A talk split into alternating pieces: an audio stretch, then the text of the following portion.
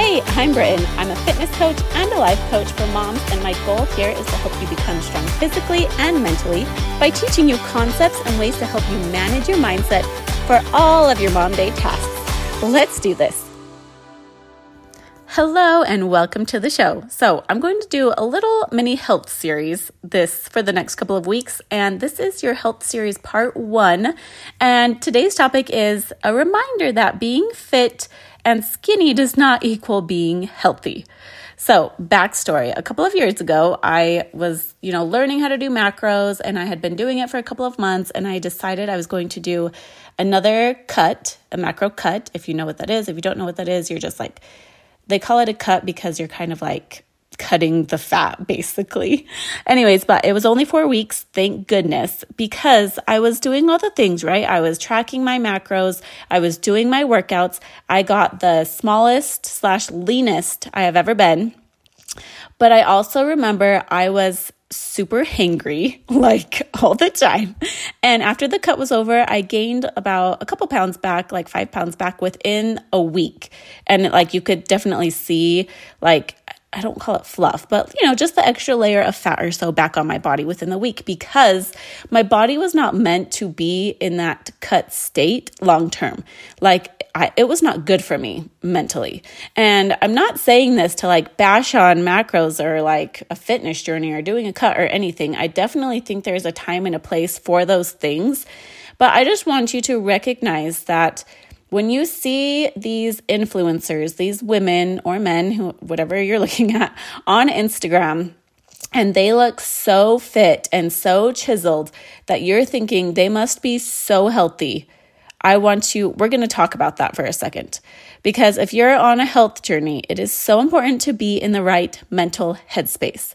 If you follow fitness influ- influencers on social media, when you think that they have it all and that they're so happy and totally living the life, well, some of them might be, right? And very heavy emphasis on the might. But you also need to realize that that is their job, right? They work on their body for hours a day and having extreme results 24 7 means having an extreme lifestyle. So, having that kind of body is not necessarily realistic if you are living the normal life of parenthood, working, you know what I mean, doing all the things, keeping a household, and you're not working out two hours a day. So I know we all want to lose the weight as fast as we can so that we can look a certain way, that we can feel good about ourselves. But I'm going to tell you right now that you don't, if you don't love yourself for who you are right now, changing the size and shape of your body will not change how you love yourself. It is inside work and inside health. So, if you have New Year's resolutions to be healthy, are they to be healthy? Are they to work on your health? Or is it to work on the size of your body?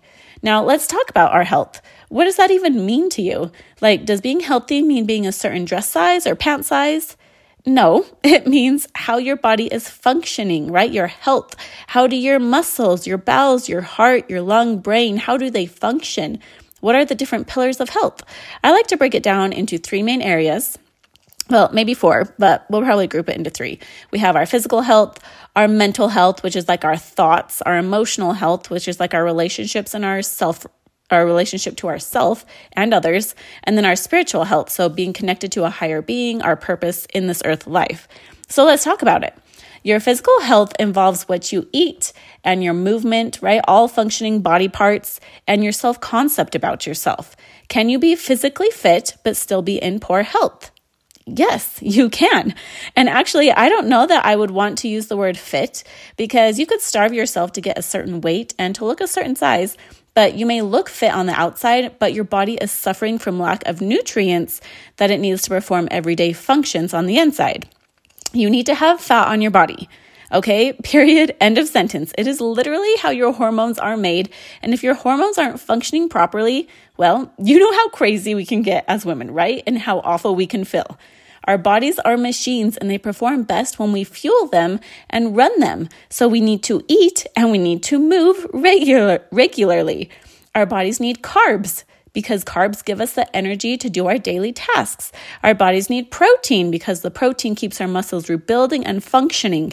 Okay, our bodies need vitamins and minerals and water Okay, so many things. And if you aren't eating enough, you are likely not getting all the nutrients that your body needs to be healthy.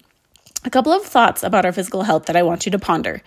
Thinner does not equal healthier, smaller does not equal happier, and extreme results lead to extreme lifestyle changes. No, sorry, it requires extreme lifestyle, lifestyle changes. So don't abandon your health in pursuit of being a smaller size. Now, you can work on your health to lose excess body fat and to change the composition of your body, right? It is good and it is okay to work on your body. But let me ask you this Can you be physically fit and be mentally or emotionally or spiritually a mess?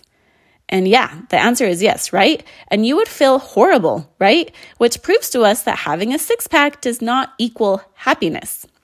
You could be physically fit, but so obsessive about it that you don't actually enjoy it, right? You don't enjoy your food because you are cons- constantly tracking or you're cutting calories. You have a nervous breakdown. If you miss a workout and you work out twice as long and twice as hard the next day to make up for it, right? I don't think that extreme is healthy either.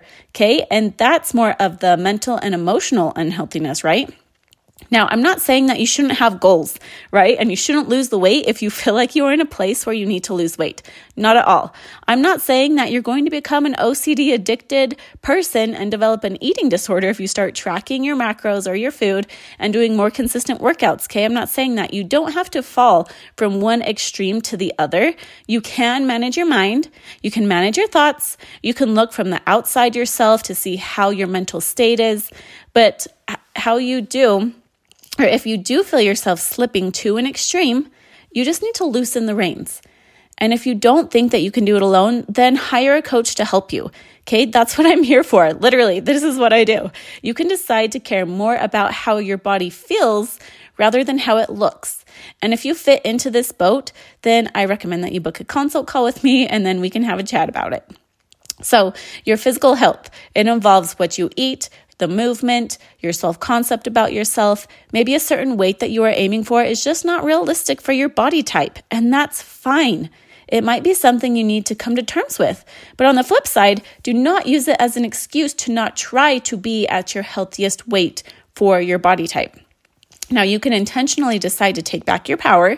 Who is going to think you're a better person and like you more for being smaller and skinnier? Nobody worth having in your life. Okay, you are doing this for you.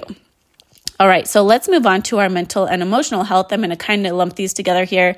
And um, so, for a long time, I never liked the term mental health or emotional health. I always, it sounded, I don't know, like emotional to me. I don't know. But I've learned that all it really is is how you manage your mind, how you manage your thoughts around certain situations, certain circumstances, your relationships, etc., right? Like how do you handle it? How do you handle challenges in your life?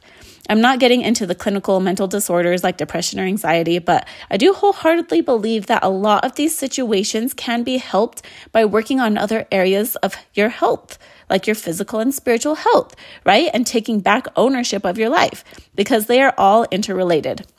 Now, I'm not going to dive too deep into this. This is what we work on when you sign up for one on one coaching with me. So let's just use an example. Say your sister texts you something and she's upset, right? She says something like, You should have known better. You should have been there for me. You need to help me, you know, something like that, blah, blah, blah. So, what is your immediate reaction? Is it to get defensive?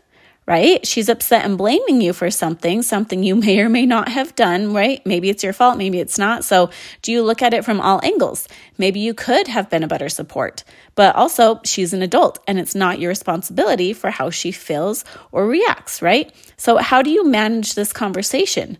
What do you say to her? What do you think about yourself? This is all an example of how your mental and emotional health is, right? You want to learn how to manage your mind and your thoughts and control what you can control.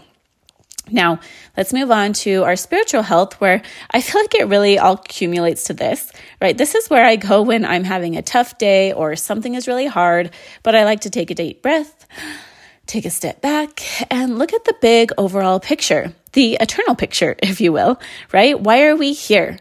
Where did we come from? What is the purpose of this life? Now, for me, I believe that we came from a spirit world with our Father in heaven. We are here to progress and grow and learn. And if we do our best, right, make our best choices, serve, and do all that we can, that we will return to live with Him one day. Our God loves us and He guides us and He supports us. So, how do we feel and hear Him in our days? How can we spirit, grow spiritually and do spiritual practices just like we do physically, right? That's how we do it is by practicing. We just have to make time. We need quiet moments. We need to read our scriptures, to ponder our thoughts, to write them down, right? This takes practice and consistency to see results, just like taking care of our physical health does. So, how is your health? do you have health goals this year or do you have size goals this year? And let me repeat it's okay to have both, but just know what you are working towards right? I believe that we all desire to feel good. And I talked about this a few weeks ago in my Five to Thrive episode, if you want to go take a listen to that. But when we feel good, that, that leads to overall health, right? And to get overall health, we need to take in all aspects of what we are working on. All right. Well, that's it for today. I will talk to you soon. Now, I mentioned in the last episode that I'm going to do a masterclass all about goals and outcomes because I love this topic so much. If you can't tell, it seriously makes me so excited. And you are truly capable of so much, and I want to help you learn how to do that. So, I will be releasing it within the next month or so. So, be sure that you're getting my newsletter so that you can hear when I'm going to host it. And I'll be sending out a waitlist with a special discount if you register early. So, if goals are something that you'd like to get better at this year, which this class will definitely benefit you for this year, but also for years to come going forward as you learn this process of goal setting for the rest of your life, then this is something that you don't want to miss.